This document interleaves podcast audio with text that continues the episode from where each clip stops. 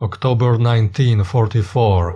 In spite of their official promises not to, Germans start to tear down and burn down Warsaw, the capital of Poland occupied by them. They burn it down thoroughly. Before they steal everything that is of any worth.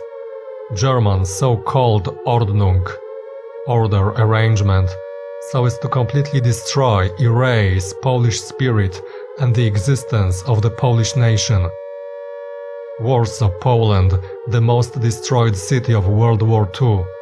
Losses are at almost a hundred billion dollars, excluding losses in human lives, hundreds of thousands of people, neither ever paid back by Germans. But the invincible Polish spirit prevails.